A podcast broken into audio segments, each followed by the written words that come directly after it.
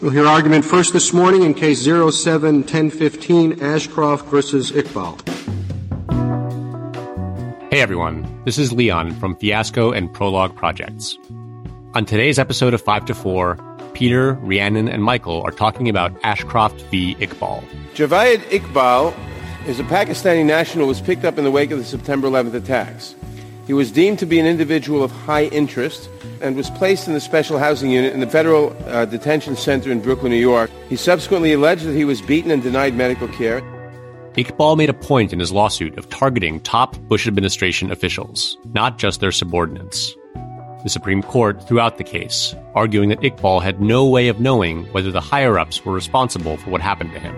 Is it plausible to think that after nine eleven, high government officials might have used race as one of the bases for sweeping people up? And the Supreme Court says, we don't think that's plausible. This is five to four, a podcast about how much the Supreme Court sucks.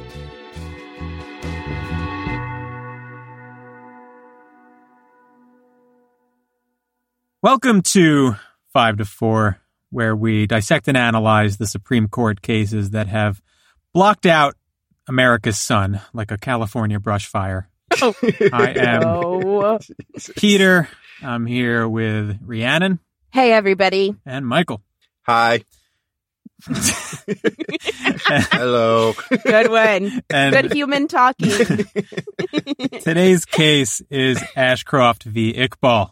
This is a case about a Pakistani Muslim man living in Long Island who tried to sue higher-up government officials for the racist treatment he experienced while in custody shortly after nine eleven. But it's bigger than that, because what the court held here in a five to four decision didn't just result in his lawsuit getting tossed out. It also resulted in it being substantially harder for anyone, anywhere, but especially poorer and less educated people, to sue for anything at all. Yeah. I should note, we will cover some of the ongoing Trump campaign coup-adjacent shenanigans at the bottom of the episode. But for now, Ashcroft v. Iqbal. This case is fundamentally about a longstanding divide between the left and the right on just how difficult it should be to bring a lawsuit. Liberals on the court have generally taken the position that bringing a lawsuit should be simple. If people have a dispute, it's their right to have it resolved. Conservatives, however, have generally taken the position that litigation imposes a substantial burden on the people being sued, and that steps should be taken to curb cases that they believe are frivolous. Right. One thing that we've discussed a few times in this podcast is the extent to which conservatives on the court rely on procedural mechanisms to protect powerful interests. And this is Exhibit A. Every law student in the country learns about this case during week one of civil procedure. And yeah. Not only is this case in and of itself a deeply racist product of the post nine eleven atmosphere in this country, it has also shaped how lawsuits are filed in America and quietly taken its place as one of the most pro-big business Supreme Court decisions in American history. Yeah. So this decision is terrible in at least three ways. First, very racist. Very racist. Yeah. Second, it makes it exceedingly difficult to hold higher-up government officials liable for the programs that they oversee. And third, it makes it harder to bring any lawsuit moving forward by requiring that lawsuits contain a higher level of specificity than was previously allowed. So instead of courts being a venue where someone who has been harmed can ask for what's essentially an investigation of what happened, this case holds that the plaintiffs need to show in their initial lawsuit that their claims are plausible. Right. Even though the evidentiary phase of the case has not begun. That might sound like a minor or technical thing, but it has completely reshaped litigation in this country with like a very devastating impact on plaintiffs. Yeah. Right. And what your idea of plausible is probably isn't going to jive with what some Federal Society goon thinks is plausible. Yeah, exactly. Just a, yep. just a reminder. So, Rhi, walk us through the background here. Yeah. So, before maybe getting into like the factual background of the case, I do want to make a quick note about like law school and how law school teaches these cases, The details I have here about what happened to this man, Javed Iqbal, in the wake of nine eleven in the United States, those facts don't come from the majority opinion in Ashcroft v. Iqbal. The facts don't come from the dissenting opinion, and they certainly don't come from how I was taught the case in civil procedure my first semester of law school. I don't think it's an overstatement to say that, like, the holding of this case had far-reaching consequences, like Peter already said, across all civil litigation. And the fact that it happened while the court and the legal profession sort of ignore, frankly, really important context and facts, it's crazy to me. And one important aspect of the many effects of this decision is how it contributes to our collective memory of how our government responded to nine eleven inside the United States. Um, a lot of us were young, so we didn't pay attention or we didn't know, or like if your only understanding of the government detention of immigrants in the wake of the September eleventh attacks was from like reading this decision, maybe the U S government's actions would seem fairly like limited in scope and maybe even pretty reasonable. I don't think that was actually the case, though. Is that is that where we're going? Yeah, that is actually not the case. So the opinion, for example, starts with the following two sentences. This is literally how the majority opinion starts. Javed Iqbal is a citizen of Pakistan and a Muslim. In the wake of the September eleventh, two thousand one terrorist attacks, he was arrested in the United States on criminal charges and detained by federal officials. Okay, so like just from that, what is the natural inference here about what Mister Iqbal is up to right. that got right. him arrested? Right. Right? It seems like maybe he was involved. Yeah, it yeah. seems like he's involved. It seems like he's a freaking member of Al-Qaeda, right? Like right, right. something that he's involved in some way. So actually, let's talk about the facts, which, you know, I had to do some like real digging and research to find.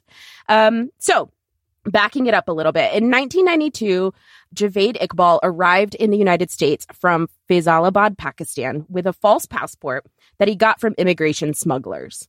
Now, he made a home in Long Island, and Mister Iqbal worked long hours at multiple jobs for about a decade, and he did so to send money to family back in Pakistan. For example, he worked in Huntington, Long Island as a gas station attendant. Sometimes he worked for seven days a week. He opened uh, the gas station at five a.m. He closed it at ten p.m.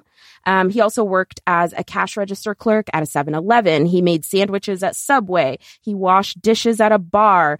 At various times, he also worked graveyard shift as a security guard. And if you don't think that's tough enough, remember, he was living in fucking Long Island. Yeah. As a brown man, can you imagine? Great point. Jesus Christ. Yep. But, you know, by, by his own account, actually, he loved living and working in the United States. His favorite job, according to him, and the one that he had at the time that he was arrested, was as a cable repair technician. He called himself the Cable Guy because the Cable Guy is his favorite movie. What kind of Pakistani immigrant has, is a huge fan of the Cable Guy? One who loves America. Um, yeah. yeah, yeah, maybe a little too much. Yeah. He said in an interview that he loved the work because of the people he met and, quote, every dollar makes a difference. I send money home and I will change my family's life. Uh, Mister Iqbal, in fact, married an American woman and lived with her and her children. The two did end up splitting after about five years of marriage. And it's important to note that for part of his time in the United States, Mister Iqbal was working using a false identity because he was undocumented. And doing so is, it's a pretty common feature, actually, of many undocumented immigrants' mm-hmm. uh, mm-hmm. working life in the United States. Right, because you need, you need a social security number to get jobs. Exactly. Right. But in Mister Iqbal's case, that false identity ends up factoring pretty heavily into the allegations of criminal activity that lead to his detention here. So less than two months after September eleventh, in November two thousand one, Mister Iqbal is unexpectedly, uh, you know, he has no idea that he was being investigated. He was arrested by two men who were wearing civilian clothing who just show up at his house one night. They accused him of lying about who he was and why he was in the United States, and he was eventually charged with identity fraud, basically because he had obtained a driver's license with that false name that he had been using for work and mm-hmm. for possessing the false Social Security card. Now, that's where his really horrific stay in federal custody begins. Initially, Mister Iqbal is incarcerated at the Metropolitan Detention Center in Brooklyn, and he's kept with the general inmate population for a couple of months. But at some point, and actually to this day, it remains unclear why this happened, Mister Iqbal was added to a list of over one hundred federally detained individuals who were supposedly connected to the September eleventh investigation. So, like, for example, there's an F B I list from early two thousand two that identifies Mister Iqbal, but it notes only that he was using a fraudulent passport and was charged with making false statements. And that was in the section that was supposed to provide a factual narrative of the case. So it's really unclear why he was ever attached, you know, to the investigation of terrorism from September eleventh. So again, without knowing why, but uh, likely related to him being on this list, Mister Iqbal was transferred in January two thousand two to the Administrative Maximum Special Housing Unit. That's also known as ADMAX S H U, or just the S H U. And he's kept there for the next six months. And what followed was really just awful abuse to him personally, as well as to the group of Muslim men that is detained in the same conditions at this time. So the night he was transferred to this, you know, uh, heightened security isolation housing, Mister Iqbal was severely beaten by multiple officers. They kicked and punched him. They threw him against the wall. He was left bleeding from multiple places on his head and face. And then in March, he was subjected to another severe attack. And this one was in retaliation for Mister Iqbal protesting the fourth strip and body cavity search of that day. He was left bloody after that attack, after being, you know, badly beaten by officers. And an officer also urinated in his cell and then shut the water off so that Mister Iqbal couldn't flush until the next day. And Mister Iqbal's repeated requests for medical attention, uh, because he is severely injured, obviously, um, those requests are denied for more than two weeks. I just want to say something, and, and this isn't really, you know, not meant anything towards you, but I just, the term body cavity search sounds so, like, sanitized to me. Yeah. I feel like it's sexual assault, right? right. Like, yeah. If you're body cavity searching someone four times a day, that's just fucking assault. Right. That's sexual That's assault. Absolutely right. And yeah. They do it, too, to, like, specifically to Muslim detainees because of, like, religious conceptions of, like, modesty and stuff like that. Right. So that kind of physical abuse, the beatings, um, that doesn't even really touch the day-to-day harassment and abuse that Mister Iqbal and other Muslim prisoners received. Being caged in the S H U, that means that they lived in lockdown, in isolation for twenty-three hours a day. The remaining hour that they were permitted to be outside their cells, they were handcuffed and had leg irons on them. Them, and they were always accompanied by a four-officer escort team. On rainy days, Mister Iqbal was left outside until he was drenched, soaking wet, and then when he was brought back to his cell, guards would turn the air conditioning up so that he would be really cold. On cold winter mornings, the jailers would take groups of Muslim prisoners outside without clothes, and they made fun of them while they tried to keep warm. Like I said, strip and body cavity searches, I mean, what is actually uh, sexual assault, were routine to all of these prisoners. And um, Mister Iqbal was also deprived of adequate food and um, subjected to such harsh treatment that he lost more than forty pounds over just a few months. Um, jailers routinely refused to let him and other Muslim prisoners pray, saying that they um, don't allow terrorists to pray. and uh, other verbal abuse was super common, you know, using dehumanizing and pejorative language, saying to Muslim detainees, like, stuff like, "This facility is where terrorists come to die. You're never going to go home. Your family, your country is going to be decimated. This is what you get for attacking America." Those kinds of things. These guys are also from Long Island, apparently. Yes. Yeah. Um, eventually, Mister Iqbal uh, pleads guilty to uh, one count of using the false Social Security card. Hmm. And after he finishes his sentence, he is deported to Pakistan, and he signs voluntary removal paperwork where he agrees basically that he will not come back to the United States for at least ten years. Wait. So. Wait. The guy who was, what, shackled, beaten, starved, yeah. raped, and tortured voluntarily left the country and said he doesn't want to come back. That's I'm, yeah. I'm shocked that guy's not right? banging down the doors to get back in here. Yes. Yeah. Yeah. He uh, at that point didn't, um, you know, he just didn't believe that the American government would let somebody stay who had been labeled a terrorist or investigated as a terrorist. And um, he was like, yeah, get me out of here. Right. Right. I mean, you'll never be safe here again. Right, exactly. So he's like, get me out of here. And so once he gets back to Pakistan, Mister Iqbal sues. He sues based on the racially motivated discrimination and abuse that he suffered while he was in federal custody inside the United States. Mm-hmm. So more specifically, he sues a couple of higher up government officials, John Ashcroft and Robert Mueller. Uh, yeah. I don't know if you guys, you guys know about him. Hey, that name sounds familiar. Yeah. Um, saying that they oversaw and helped implement a discriminatory program that targeted Muslims, right, and targeted people from mm-hmm. the Middle East. But the court rejects Iqbal's allegations, saying that they aren't plausible because there was no way that Iqbal could be sure that Ashcroft and Mueller had overseen the discrimination in the program. And the fundamental legal question here is very simple. How specific does a lawsuit have to be? In other words, everyone knows you can't file a lawsuit that is purely frivolous. If I sued Michael for wearing a shirt I didn't like, the court would throw it out because that's not illegal. When you file a lawsuit, right. you need to describe what the person you're suing did that was illegal. But the question in this case is, how specific do you need to be when you do that? Right. Until this point, the courts had always said that it's enough that the allegations you make give the defendant enough information that they could reasonably understand the complaint and respond to it. But this case changes that standard for all future cases and raises the bar for future plaintiffs who want to bring a case. Right. Procedures in the federal courts are governed by the Federal Rules of Civil Procedure, the bane of every first-year law student's existence.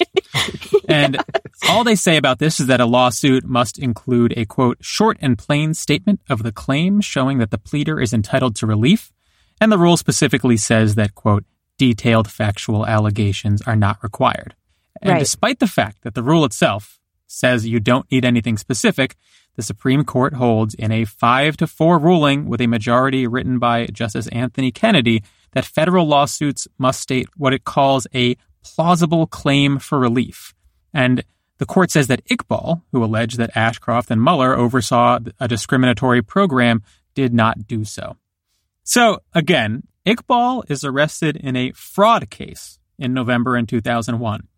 He is deemed a person of high interest in the September eleventh attacks, and as a result is placed in a special maximum security section of a prison where he is physically and verbally and sexually abused, denied medical care, denied his ability to engage in religious activity, and denied access to counsel. What he claims in his lawsuit is that being made a person of high interest in nine eleven and subjected to this treatment was the result of a policy either directed or approved by Bush administration officials like Ashcroft and Mueller that discriminates against Muslims and Arabs. And what the court says first is basically that high-ranking government officials like them can't be held responsible for the illegal conduct of their subordinates in this context. And usually in the law, there's a concept called respondeat superior, which means that if you are a manager, if you're someone in charge and your employees, the people who work for you, do something illegal, generally speaking, you'll be held responsible. And the court's basically saying, no, that doesn't apply to these right. government officials, which is a pretty weird position because, as the dissent points out, Ashcroft and Mueller themselves admitted to the court that they could be held right. responsible. They literally yes. conceded that they could be held liable, at least theoretically.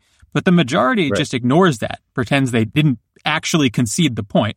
So as a result, the opinion is sort of predicated in large part on an idea that even the government admits is false. Yeah, exactly. And the court taking on an issue that both parties agreed upon is really like out of bounds, especially yeah. for the more formalistic conservatives, right? The only reason they're doing it here is to go to bat for the Bush administration in a circumstance where there might be questions about their liability right. for their conduct in the war on terror. And, um, you know, we've said before on this podcast that Anthony Kennedy is uh, not the brightest crayon in the box, mm-hmm. not the sharpest tool in the shed. And um, when he's talking, this is just a uh, stupidly, needlessly offensive part of the opinion, I think. When he's talking about respondeat superior, he defines it in the majority opinion by saying, like, it's a part of the law, quote, where masters do not answer for the torts of their servants. I'm like, can we think of a single fucking metaphor for explaining something that doesn't, like, harken back to when people owned slaves? Like, why? Why are we doing that, Anthony Kennedy? Right, why can't he just say subordinates? It doesn't make sense. He's just so stupid. Masters and servants is a, is just classic conservative, like, legal scholar type yeah, language where right, they can, like, exactly. pretend that they're using sort of like terms of art, but in reality, they just enjoy saying it. Right. Exactly. Right. Just has right. a nice ring to it.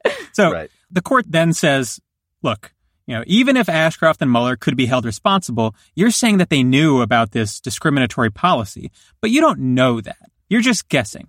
And yeah. the court says that that's not enough for a lawsuit. Which, you know, raises a big issue, which is, of course, he fucking doesn't know, right? Like, right. no one's ever going to know for certain what the higher up government officials are engaging in, especially yeah. when they're engaging in wrongdoing. They're not going to be like, well, in the Trump era, maybe yeah. they will be like airing that publicly. Lots of smoking guns in this administration. Yeah. yeah. yeah. But for the most part, it's a pretty safe bet that you're just not going to know what's happening. Mm-hmm. And since there's no real way to have access to that, this decision serves as functional immunity from civil lawsuit for higher up government officials. Yeah. yeah. All they have to do yeah. is like basically cover their tracks. And when you think about uh, the other legal immunities available to them, like qualified immunity, which we've talked about, mm-hmm. it's essentially impossible for a citizen to hold them accountable yeah. under this rubric. So this creates a problem where someone can experience the output of a racist system, in this case, his discriminatory treatment in federal prison, but they can't do anything about it because they have no vision into the system to see who is ultimately responsible. And the court is basically saying that if government officials can yeah, cover their tracks well enough, there's nothing you can do because you're just sort of guessing about what the government officials did. Right. But also, like, it's pretty fucking obvious that this dude was subjected to a racist policy of some kind, right? Exactly. Like, he's yeah. not really guessing. Right. This guy was originally jailed for using a false social security number when he was, like, working right. at seven eleven. He's then right. deemed yes. a person of high interest in nine eleven. And yes. by the way, as far as I'm aware, the government has never explained why that was the case. And I think we right. would have heard about it if there was a real good reason. Right. If he planned nine eleven, I think they would have said that, right? right. Like, right. there would be a story. He would still be in fucking Guantanamo Bay if he was actually involved in right. nine eleven. Right. Exactly. Yeah, of course.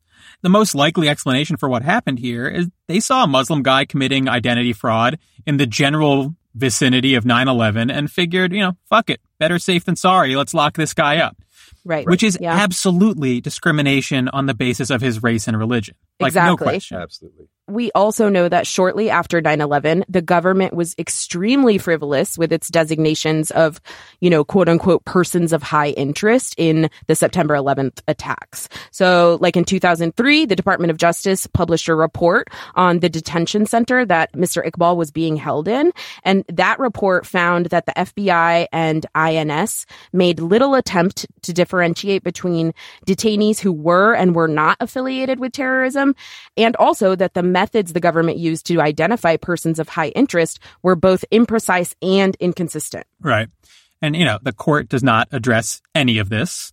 Uh, instead, right. Kennedy does his own sort of like half-baked analysis where he basically says, like, in so many words, look, obviously anti-terrorism efforts are going to disproportionately impact Muslims because, uh, you know, Muslims did it. Right. Yeah. Uh, yes. You know, um, yes. to make a, an anti-terrorism omelet, you got to break a few Muslim civil rights eggs. That's like the that's, that's the that's the basic. Yes. It's uh-huh. basically as close to like a Fox News talking point as you can get. The general philosophy of like the conservative movement at the time was just like, let's get them all. Like, fuck it. We're right. like, we're going absolutely nuts at these people. Yeah. Who was it who said, like, the sand was going to be glowing green or yeah, whatever? Like, like, you know, the conservative position after nine eleven was nuke the entire Middle East. The moderate conservative yeah. position yeah. was, like, just Afghanistan. And then it goes down and then from there. Invade the entire Middle East. Right. That was the, yeah. the middle ground. Like, George W. Yeah. Bush was, like, taking the leftmost position of the Republican Party when he just invaded two countries. right. So, right. Exactly. You know, so the court's position is a total dodge. The question isn't whether this disproportionately impacts Muslims. It's whether it's targeting Muslims regardless of any tangible connection to terrorism, which, of course, it is. one hundred percent no questions asked. Exactly. This guy right. was a fucking seven eleven clerk that got thrown into federal prison right after nine eleven and uh, is, you know, being called a terrorist by guards. We don't need to pretend that we don't know what this is about. Exactly. Right. right. It's also important from a legal perspective to understand that what Kennedy is doing is questioning the accuracy of the lawsuit that Iqbal filed. But that is sort of procedurally improper. The court, when litigation is first filed, is supposed to assume that the allegations are true. So you take right. the example I provided earlier where I'm suing Michael for wearing a shirt I don't like. The court dismisses that because even if you assume it's true, he's still not breaking the law. But right. the key right. is that they still have to assume that it's true. Kennedy isn't doing exactly. that. He's sort of interrogating whether or not the allegations are correct. But that's not the court's role. That's what discovery is for. Discovery is the stage of litigation where you identify and review evidence. And the court isn't right. even letting it get to that stage. Yeah. And something that just occurred to me is that Kennedy and the conservative majority, they're not just not taking the allegations as true. They're not just like sort of questioning the accuracy or veracity of Mister Iqbal's allegations. They are questioning those things, but then giving the benefit of the doubt to the government's reasons for picking up, for detaining all of right. these immigrants. Right. The, their justifications. Yeah, exactly. And you can see this in the opinion, right? Like there's a part of the opinion that's particularly sort of um, like, wait, what? Like, are you a Fox News commentator? Um, it goes it goes like this. The September eleventh attacks were perpetrated by nineteen Arab Muslim hijackers who counted themselves members in good standing of Al-Qaeda, an Islamic fundamentalist group. Al-Qaeda was headed by another Arab Muslim, Osama bin Laden, and composed in large part of his Arab Muslim disciples. Ooh. It should come as no surprise that a legitimate policy directing law enforcement to arrest and detain individuals because of their suspected link to the attacks would produce a disparate, incidental impact on Arab Muslims. Incidental, yeah. Incidental, yeah. And uh, he goes on. On the facts that Mister Iqbal alleges, the arrests Mueller oversaw were likely lawful and justified by a non-discriminatory intent. I'm so angry. I love that they keep saying Arab Muslim exactly. when everyone involved is Saudi. That's because the sponsors of the next cocktail party that the, the Federalist Society was hosting was some collection of Saudi princes. But also, this guy is Pakistani, right. which they like mention in the first line and never again. It's like very fucking right. bizarre. Right. This man is not Arab. Yeah. For our less educated right. listeners, right. Pakistan's South Asia, not considered an Arab country. Right. Exactly. Right. Ethnically different. Um, right. So that quote to me just goes to show like how much work the court is doing for the government right. uh, when right. actually they're supposed to be taking Mister Iqbal's allegations as true. Yeah. Right. They call it a legitimate policy when whether or not it's legitimate is like precisely what's in question in exactly. the lawsuit. That's the question, if whether this policy was legitimate or discriminatory. Right. Right. And, and look, this outcome isn't really surprising, right? That, that this is where we land. Obviously, like Peter was saying, this is like, you know, a period of like anti-Muslim hysteria generally and especially on the right, but uh, across the ideological spectrum. And, you know, it's very consonant with our history as a country. Um, we've seen discrimination claims go right out the window during wartime many times in the recent past, most infamously when the Supreme Court blessed Japanese internment during World War Two. But right. yep. we've also talked on the podcast about like harsh anti-communist immigration decisions during the Cold War. Yeah. And this is all, I think, part of a larger phenomena in conservative politics generally and in conservative legal circles as well. The technical term for it is uh, bootlicking.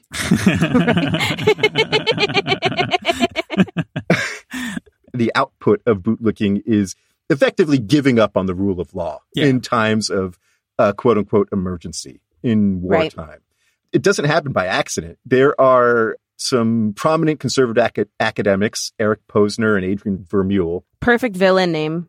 Yes. Yeah. Well, they are both freaks in yeah. their own special ways. But so they wrote a book after nine eleven called uh, Terror in the Balance, where they argued in emergencies, look, the, the executive is well suited to gauge the appropriate balance between civil liberties and security. And courts are ill-suited to second-guess that judgment. And so basically, look, courts should just let the fucking president do whatever he wants. Like, just right. yeah. go wild, man. Right. Yeah, they love this. Conservatives always pose this hypothetical where they say, like, do you really want the courts making national security decisions? And they, like, try right. to suggest that the executive branch is better suited to it. But that's missing the point, right? Which is we should avoid placing excessive discretion in the hands of any one branch of government. And they should right, be right, pushing right, and pulling right. at each other to avoid, like, abuse of their own power. And the exactly. other aspect of this is, like, they are saying, like, do you really want, like, the courts making national security decisions? And it's like, well, do you want some fucking moron like George W. Bush or Donald Trump making right. them? Because that's the alternative, right? right? Yeah, I mean, exactly. Right. There's no great answer here, right? right. But the real question is, do you want a check on the power of those morons? And, like, yes, exactly. yes, I do. Right. But these guys don't. And yeah. they believe so strongly in that that they wrote a fucking book about it. Like, yeah. I find the idea offensive in general, but it's hard for me to wrap my head around being, like, so possessed with the idea that the government should be able to just trample everyone's civil liberties that you write a fucking book about it. That right. you're like, this right. idea needs to be out in the world right. with my name on it. Right. Everybody needs to know this. Yeah. Oh, by the way, Vermeule is currently serving in the Trump administration. Um, Great. Yeah. And, like, some body that oversees the entire administrative state. So, you know, no biggie. You know, these guys are, like, leading conservative intellectuals. Yeah, it's as good as you're going to get. Yes, it really this is. This is the best and brightest. They are, like, them. The cream of the crop. And uh, so they shrug off the idea, like, there's a common complaint here, right? You see, which is that, like, look, if you sacrifice civil liberties during times of war, you'll never get them back. Once they're gone, they won't come back. And they shrug it off and say, no, that's not fucking true. Just as the emergency fades, like, things will get better. Courts won't defer to the executive as much. That's why airports are great now, and you can just walk right, right through. Exactly. Yeah. Right. It's like the last two decades put the lie to that thesis, like, so comprehensively, right? Like, right. our entire society has been restructured around, like, a permanent war footing, and it'll take decades to undo it if we can do that. Exactly. Um, and so, circling back to this case, this is, like, a perfect example of how fucking wrong they are and how fucking wrong conservatives are on this point.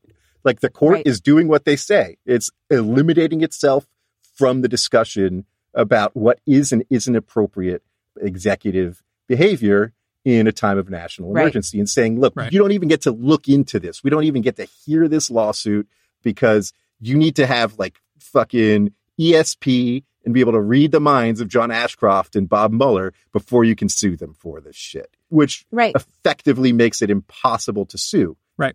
And this insurmountable bar has stayed in place for over a decade now. It didn't fade. It hasn't gotten better. Right. And right. it hits on every corner of the law. Like we yeah. were saying before, it goes everywhere. Exactly. It hits civil rights litigation in all respects, not just discrimination and war. And this is precisely how this shit works. Civil liberties just get eroded the longer we're on this war footing. And this is, like, maybe the quintessential example yeah. of that. And so this is where this case goes from being about the mistreatment of Iqbal himself to something that transformed litigation in this country in a way that benefits large corporations and other powerful interests. Yes. In simple terms, this case made the bar for how detailed your lawsuit's allegations have to be quite a bit higher than it was, which makes it harder right. to bring a successful lawsuit.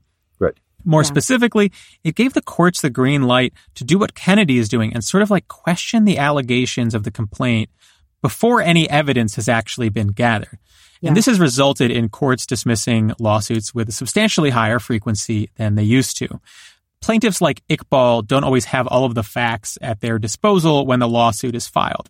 And the standard that the court is creating here essentially leverages that against them. Yeah. Right. A good example of how this works is in discrimination cases. So let's say you were fired and you think it's because you were black or a woman and you want to file a lawsuit. Right. ninety percent of the time, you're not going to have specific evidence that that was the case, right? No one's going to say, oh, I'm firing you because you're black. I'm firing you because you're a woman.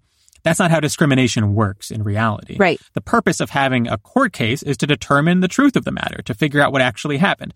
But because of this case, right. courts will often toss out cases that aren't specific enough about how they were discriminated against when the lawsuit's filed. So companies can often get these cases tossed out before the court even sees any evidence. Exactly. So if you're not a lawyer, you might be wondering, like, who does this help? Who does this hurt? And in simple terms, it helps large companies the most because they defend a lot of lawsuits and it makes it easier yep. to throw lawsuits out. And, you know, when you're consistently defending lawsuits, getting an extra ten or twenty percent of them thrown out is worth a fortune. Yep. That's why I stated right. up top that this is maybe on balance one of the most business-friendly decisions in history. And I don't think that's an exaggeration. Yeah. I mean, obviously, the corollary is that this hurts plaintiffs, but more specifically, it hurts unsophisticated plaintiffs. Mm-hmm. Wealthier people who have access to more expensive lawyers, they're going to be much less troubled by this standard because those lawyers don't have as much trouble navigating all of this and putting together a lawsuit that can hold up to the higher standard that we get from Ashcroft v. Iqbal. But people who can't afford lawyers or who frankly can't afford good lawyers run into the most trouble here. It's a really unforgiving rule that basically punishes people who aren't familiar with the legal system. And um, it's it also is extra protective of large companies and the government for the reasons that this case makes clear. People have limited vision into big organizations, so it's hard for them to specify in their lawsuits what exactly the organization did. Right. So if you have a large company or the government, right. you're not in the room with Bob Mueller or John Ashcroft when they're designing some policy that, that ends up being racist. Exactly. You're not going to have that sort of access to that information. Right. This case allows your lack of access to result in your case getting tossed out because you're not yep, allowed right. to get to the stage of litigation where you can actually get evidence and find out what right. happened. Right. And we should talk for a moment about what like a better system would look like. There's a very reasonable middle ground here, which to be frank is like where the courts were before the Supreme Court changed the standard. The question is, how specific does your lawsuit have to be? And it used to be specific right. enough that the other party would have notice about what you were talking about. And now it's, it's pretty specific. Is it plausible? That's completely different. That's a much higher bar. Basically, my view is that if a lawsuit seems to identify illegal activity and is not completely speculation, it should be allowed to continue. Period. Yeah. That should be really the end yeah. of it. The legal system is supposed to be a way for us to address wrongdoing among private parties. So why should the courts stand in the way of that? The whole point of litigation right. is for evidence to be found and reviewed and analyzed so that people can draw conclusions. And this case has allowed courts to essentially draw conclusions before any evidence is presented. Exactly. Right. And I want to take a minute to call out an underrated way in which the conservatives are just full of shit here. yeah. Um, this isn't a constitutional decision. It's not a statutory interpretation decision. This is a case supposedly interpreting the rules governing the federal courts, the Federal Rules of Civil Procedure. Right. Which that is all technically under Congress's legislative powers. But there's a law about this called the Rules Enabling Act, which basically gives that power to write these rules to this committee of judges called the Standing Committee. And everybody agrees that this case changed that standard. There's a right. reason why it's cited eighty-five thousand times. It's the way it's taught in law school. It's the way everyone understands it. It was the entire fucking point. They rewrote the rule. Right. And here's the thing. There's a process for rewriting the rules of uh, civil procedure, and it's yeah. used regularly. There's like an advisory committee to the Standing Committee, and they take suggestions from academics and lawyers. They review them. They maybe propose publicly a draft. They take comments from activist groups and academics again, and then they move that up the ladder. And then the Standing Committee, if they like the rule, then they move it up the ladder to the Judicial Conference. And if they like it, and that's like the heads of all the circuit courts of appeals and a bunch of district judges, if they like it, it goes to the Supreme Court, and they, the Supreme Court can veto it. And if they like it, then it goes to Congress. And if Congress doesn't veto it, then it becomes a rule. This is a long process that requires right. broad buy-in across the ideological spectrum, a ton of public comment, a ton of advance notice. And the Supreme Court's like, well, yeah, fuck that, though. Fuck you guys. Right. Fuck yeah. everyone. We're rewriting this rule the way we want it. And there's nothing you can do about it uh, because yeah. courts have to listen to us. Yeah. And we have veto power. If the standing committee wants to come and rewrite the rule and say, no, actually, you guys got it wrong, we can just fucking veto them. Yeah. Right. It's so, pure, pure, purely gatekeeping. That's it. Yeah, exactly. They are leveraging their position in this whole fucking system to bypass this elaborate process and enact their own agenda. Yep. It's pure policymaking and a pure exercise of political power. Yep. Right. On a bright side to this, though, that means that it can be overturned very simply. Legislation can overturn it. There was actually legislation to overturn it in two thousand nine. Uh, in both houses of Congress. I, I don't know why they died. And I don't know that if there's any movement, like, you know, if Democrats take the Senate, they're not really talking about Iqbal anymore like they were back then. Yeah. So who knows? Right. Yeah. So, you know, we should talk about what's driving this. We've mentioned once before, I think, that conservatives sincerely believe that the legal system is unfair to corporations and powerful people because they are often stuck in litigation. And so, you know, they're constantly defending against lawsuits, and that's expensive, and they just think that's bullshit, right? They hate it. Right. So right. what conservatives have done is engage in what is essentially a P R campaign, right? We've talked about this a bit in the past, too. How many times have you heard that, like, America is an overly litigious society, or that there are yes. too many frivolous yeah. lawsuits? God. And we're in need of tort reform. Right. And, yeah. Ugh, right. God. That is based on an orchestrated P R effort by the right. They latch on to, like, specific lawsuits, distort the facts to make them seem more frivolous than they are, and use them to promote the idea that litigation in this country is out of control. They did it, Absolutely. you know, maybe most famously with the McDonald's hot coffee lawsuit, which was, yeah. when you look into the details, an incredibly legitimate case that still yes. stood out in the popular consciousness uh, for decades as sort of the exemplar of frivolous litigation. There's also uh, this famous story, which you've probably heard in some form or another, of the burglar who fell through a skylight and sues for his injuries. Yeah, yeah. Right. That occurred in the early eighties. It was substantially more nuanced than it first sounds. It was a kid on the roof of his high school fell through, and these windows that were just, I think they were like painted on, like literally, so just some nonsense. um, they, they were very poorly maintained windows uh, that should have been maintained better legally. Mm-hmm. And the school settled for money. This is still being used forty years later to promote the idea that lawsuits in this country are out of control. Right. Yeah. So what conservatives have done is promulgate and leverage this idea of an overly litigious society to suppress one of the only avenues of redress that ordinary people have against powerful interests. To corporations, lawsuits are just part of the balance sheet, right? They're a financial nuisance. For a lot of people, though, they're the only way to obtain some justice, to recover what they've lost. But Absolutely. conservatives on the court treat that as if it's just petty, right? As if every yeah. lawsuit is simply a business transaction. Because if you spent your career representing powerful interests, that is all you've ever understood lawsuits to be. Exactly. That's the disconnect that can't be repaired. Their idea of right. what is fair will always be tainted by the power they hold. That's why they can sneer at the plight of Javed Iqbal, who was tortured by the federal government because of his race and religion, right. and at the same time express this like deep concern for the desire of the government and big business to operate as smoothly as they would like to operate. Yeah. You know, something that that connects to, too, is another idea we've talked a lot about on the pod, which is that the conservatives couch these decisions as purely procedural decisions, not substantive. This isn't about this person's rights. This isn't about vindicating somebody who has been harmed. This is just procedure. Sorry. And I've just been really moved by learning more about Mister Iqbal's story and um, finding those facts that were not included in the opinion.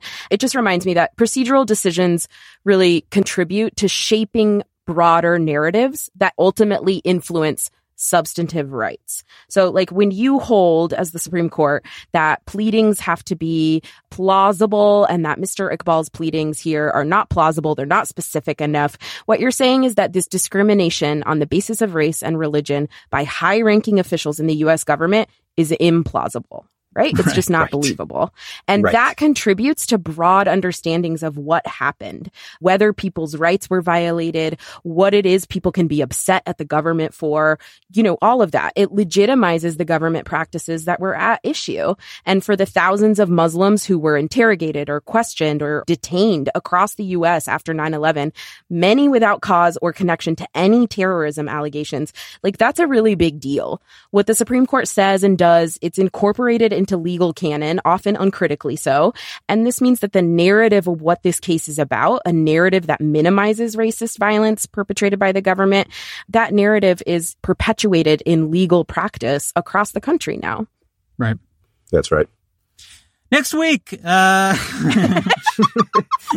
so I don't think this episode would be complete if we didn't check in on the Trump campaign's tiny little coup. Ongoing soft coup. Little right. baby coup uh-huh. going on. We've got a few things happening. Rudy Giuliani's humiliation in the Pennsylvania case. Right.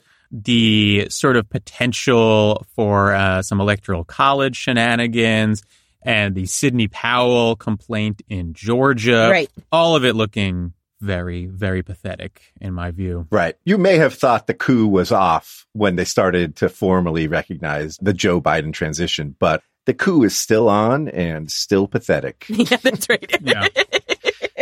Still a joke. It's been an interesting couple weeks. We've had quite a bit of flailing on the part of the Trump campaign. Yes. Rudy Giuliani just absolutely tanking what was left of his career. At this point, like fifty-fifty shot, he just gets disbarred when this is all done. You can't even do fascism, bro. It was very embarrassing. His performance at oral argument, just the stuff of legends, one of the worst performances you're going to hear out of an attorney right, right. that has like that kind of experience. Sydney Powell, the Trump campaign distanced themselves from her. Uh, and then uh, she filed, I shouldn't even say one of, the worst complaint I have ever read in my life in Georgia. Spelled the... the name of the court wrong multiple times in the header, which should be a copy and paste situation right, right. for most attorneys. And then it was literally just like a conspiracy theory Facebook post, except like extrapolated out to one hundred pages. Just one of the wildest things I've ever read. Nothing even resembling a real solid complaint. No. It also looked like parts of it were copy pasted off like a website or something yeah. where like yes. the formatting yeah, yeah. was weird. So like one line would have like three words with massive spaces between them. And the next line would have like thirty words all mushed together in one word. Yeah. Just like literally just like, and as you can see from the affidavits attached to it, like it's just one long line of words. Very weird. I've yeah. never seen anything like that. Yeah. Listen, when you're vibing, you know, when it's three a.m. and you're trying to meet a deadline and you're just vibing, you just got to yeah, let it like, flow. Who needs the fucking space bar? That's right. the yeah. clowns. And yeah, the only evidence, by the way, like they didn't attach a lot of real evidence to the complaint. The only evidence they attached were affidavits, which are just sworn statements by people. So just like random fucking morons who were like their poll watchers being like, yeah, I saw some shady stuff when I was watching the polls. Uh, you can read the affidavits and like none of them seem to come close to like concrete allegations that make no. sense. Right. Most of them involve like what is clearly a hyperbole. Like they'll say like all of the ballots were were uh, tainted and like stuff that's just like not something that I would describe as a factual statement. Right. All of this extra funny, mostly because if you've been deep in the right wing hive mind uh, ever since the election, which I have been, one of the big themes was like, look, this all seems like it's not going well now. But wait until Sydney and Rudy really yeah, get going. Like right. the secret evidence. When they drop their case, you you'll see, and the tides are gonna turn. Right. And these fucking just like wine and Xanax-addled morons. Right. Just like toss a bunch of papers at the court, and they're like, "Here it is." And that's it. It's just the most incoherent bullshit you've ever seen. It's a pleasure to watch, I gotta say. You know, It's a basic and kind of short thing that as a lawyer you're taught, but you see in circumstances like this, like how important it actually is. The party that makes it kind of easier for the judge to do what they're asking for is going to win. But right. They can't even do that, right? Because their pleadings on their face, it's just a mess. Yeah, and maybe, because, I mean, this is our Iqbal case, and maybe it's worth noting the Giuliani case, which at the time of recording has been dismissed by the Third Circuit and might go to the Supreme Court. That's a case about the pleadings, about the specificity of the pleadings and whether they have alleged something plausible. So I think the funniest outcome here is that the Supreme Court overturns Iqbal just so that R- Rudy Giuliani can win. It would be incredible. It would. I do want to note that um, in Pennsylvania, at the time of this recording, at least, th- the next phase, if you can't get relief from the court, is like what we discussed in our episode on the Electoral College, like state legislatures just appointing electors or trying to at the very least. Um, and there's some indication in Pennsylvania that they might do that. Uh, Senator Doug Mastriano tweeted that he was going to introduce a bill for them to appoint their own slate right. of electors. Right, yeah. yeah. To highlight how much this is a clown show as well, he tweeted that there were some numbers posted on the Department of State dashboard that have since been deleted, showing Pennsylvania official votes that would show Donald Trump, you know, winning the election, and only two point five million mail ballots being mailed out. And he says, well, like Joe Biden, supposedly there were like three million mail ballots in the general election tally. And so clearly there are all these votes being manufactured out of thin air. Yeah. The issue being that he tweeted numbers from the primaries. Beautiful. Beautiful. You know, this is precisely the sort of like how disconnected from reality it is. Yeah. But at least at the time of this recording, it does seem like they're going full steam ahead. They don't care. Right. Yeah. I mean, all they, you know, they, they need to pass the state legislature, which my guess is would be a tough hurdle. I mean, I don't think this is going to happen. I think this will fizzle out just like the court cases have. Right. If they right. did, though, I mean, if it passed the state legislature, then all of a sudden we have a very interesting issue. Uh, I just don't think it gets there. Right. Like, can the governor even veto it? That would be a Supreme Court case, I think. Mm-hmm. Yeah. That that would be a Supreme Court case. And I think the legislature wins. Just sort of eyeballing it. I, I you know, it, it would depend on what exactly the arguments are. But based on my understanding of their right. understanding of the Constitution, it feels like something the Republican state legislature would win. I don't think we get there, but there there are a number of judges who've, who've said specifically they think they hold a special place in the constitutional order on this stuff. Yeah. And then we would get into like madness. Um, it's not really clear under the law what happens when there are two slates of electors. It would be extremely funny to me if this goes to the Supreme Court and there's just like this massive constitutional crisis, but at the end of the day Joe Biden has like two hundred eighty-six electoral right college votes. Right. It's just right. like it's like for what? Yeah, I don't see this happening in enough states. It does also highlight another point I want to make, which is like after our last episode, we got a lot of comments from people who thought we are a little too like blithely optimistic, actually. Yeah. A more cynical take on the court than us, which is surprising, of course. You know, and, and how do we square this, right? How do we square the idea that like we always say it's all politics at bottom and it's about the exercise of power with sort of just assuming the courts are going to toss all these cases out and, and laughing about it. And a point I want to make on that goes back to our very first episode when we discussed why we wanted to do this. And I think all three of us said, at the very least, I know I said, and I'm pretty sure Ree did, that we felt like the court puts up a facade, a facade that gives it legitimacy. Part of that is like the way they format their opinions and the citations yeah. that make them, you know, opaque and impenetrable to lay people and give them an air of legitimacy. And we felt like we had to do something like this in order to strip away that facade so people can see the brute power that underlies it. Right. You wouldn't need an hour-long five four episode. You wouldn't need a season of Fiasco to understand that the Supreme Court giving Donald Trump his election is a raw exercise of power. It would right. fully delegitimize the entire forty-year project of the Federalist Society. It would be done. There would be nothing left. Um, and it's, again, it's not even clear that they would still be able to do this. Even if the court ruled that way, you know, you'd still have to have Congress counting the electoral votes, and there would be riots and violence. And it's totally antithetical to their purpose. What they're trying to do here is do this under the cover yep. of law. Right. Right. I think one thing that sometimes people don't get is, like, cynicism doesn't always mean the worst thing happens. Right. You have to think about the ways in which power intersects with the law and the practice of law, and think about what the most likely scenarios are. And in this case, it is very, very unlikely that you see something like state legislatures rising right, up right. for the cause of Donald Trump, even if you have these nutjob true believers right. all throughout their ranks. It's just not something that makes sense for the Republican Party as a whole, for the courts, et cetera. And that's why we are optimistic, if you can use that word, uh, yes. right. to describe yes. us in any real sense.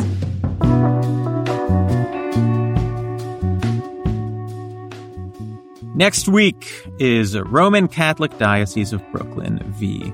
Andrew Cuomo, governor of New York. This is the case that just dropped about Uh, New York's COVID-based restrictions on houses of worship in the state.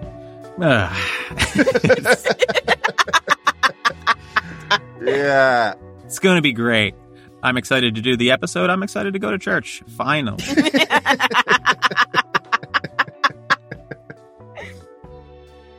five four is presented by Prologue Projects. This episode was produced by Katja Kumkova, with editorial oversight by Leon Nafok and Andrew Parsons. Our artwork is by Teddy Blanks at Chips N Y, and our theme song is by Spatial Relations.